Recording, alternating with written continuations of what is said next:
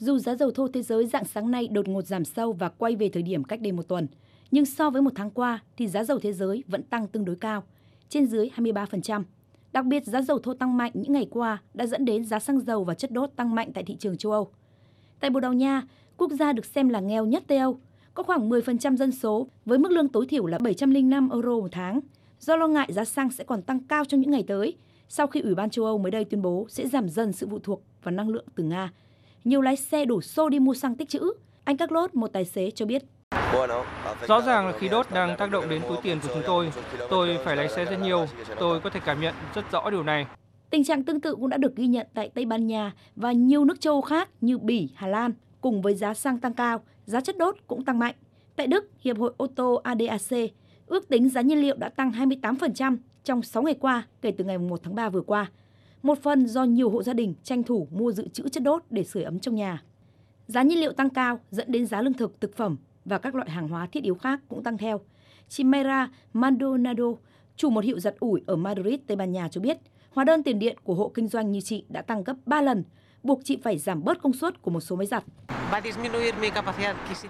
Giá cả nhiên liệu và hàng hóa tác động rất nhiều tới chúng tôi. Khi đại dịch xảy ra, tôi có rất ít việc làm, phải mất đi 70 đến 80% thu nhập. Sau đó giá điện bắt đầu tăng và chưa biết bao giờ mới dừng lại. Mọi thứ đều tăng hàng ngày, không chỉ tăng gấp đôi mà còn tăng gấp 3 lần. Chúng tôi đã phải trả hóa đơn từ 400 euro đến 1.000 euro. Lo ngại các mặt hàng thiết yếu sẽ tiếp tục tăng trong thời gian tới, người dân tại nhiều nước châu Âu bắt đầu xuất hiện tâm lý tích trữ hàng hóa. Mesadona, chủ một siêu thị lớn ở Tây Ban Nha cho biết, siêu thị này đã phải hạn chế số lượng dầu ăn mà khách hàng được mua. Tại Anh, theo một tổ chức điều tra thói quen người tiêu dùng Resolution Foundation, xung đột ở Ukraine và các đòn trừng phạt giữa Nga và phương Tây sẽ khiến lạm phát gia tăng, thu nhập của các hộ gia đình sẽ giảm đi 4% trong năm nay. Đây được xem là mức giảm thu nhập hộ gia đình thấp nhất ở Anh trong vòng nửa thế kỷ qua. Trong khi đó, Bộ Kinh tế Italia trong một báo cáo công bố đầu tuần này cũng đã nói rằng giá năng lượng và lạm phát tăng cao cũng đang đặt ra nguy cơ cực lớn đối với phúc lợi và cuộc sống của người dân.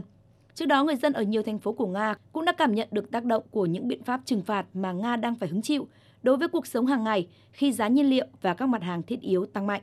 Họ cũng gặp khó khăn khi chuyển đổi đồng rúp sang ngoại tệ, phải xếp hàng dài tại các máy ATM để chờ rút tiền vì lo sợ các lệnh trừng phạt mới của phương Tây sẽ gây ra tình trạng thiếu tiền mặt và làm gián đoạn hệ thống thanh toán.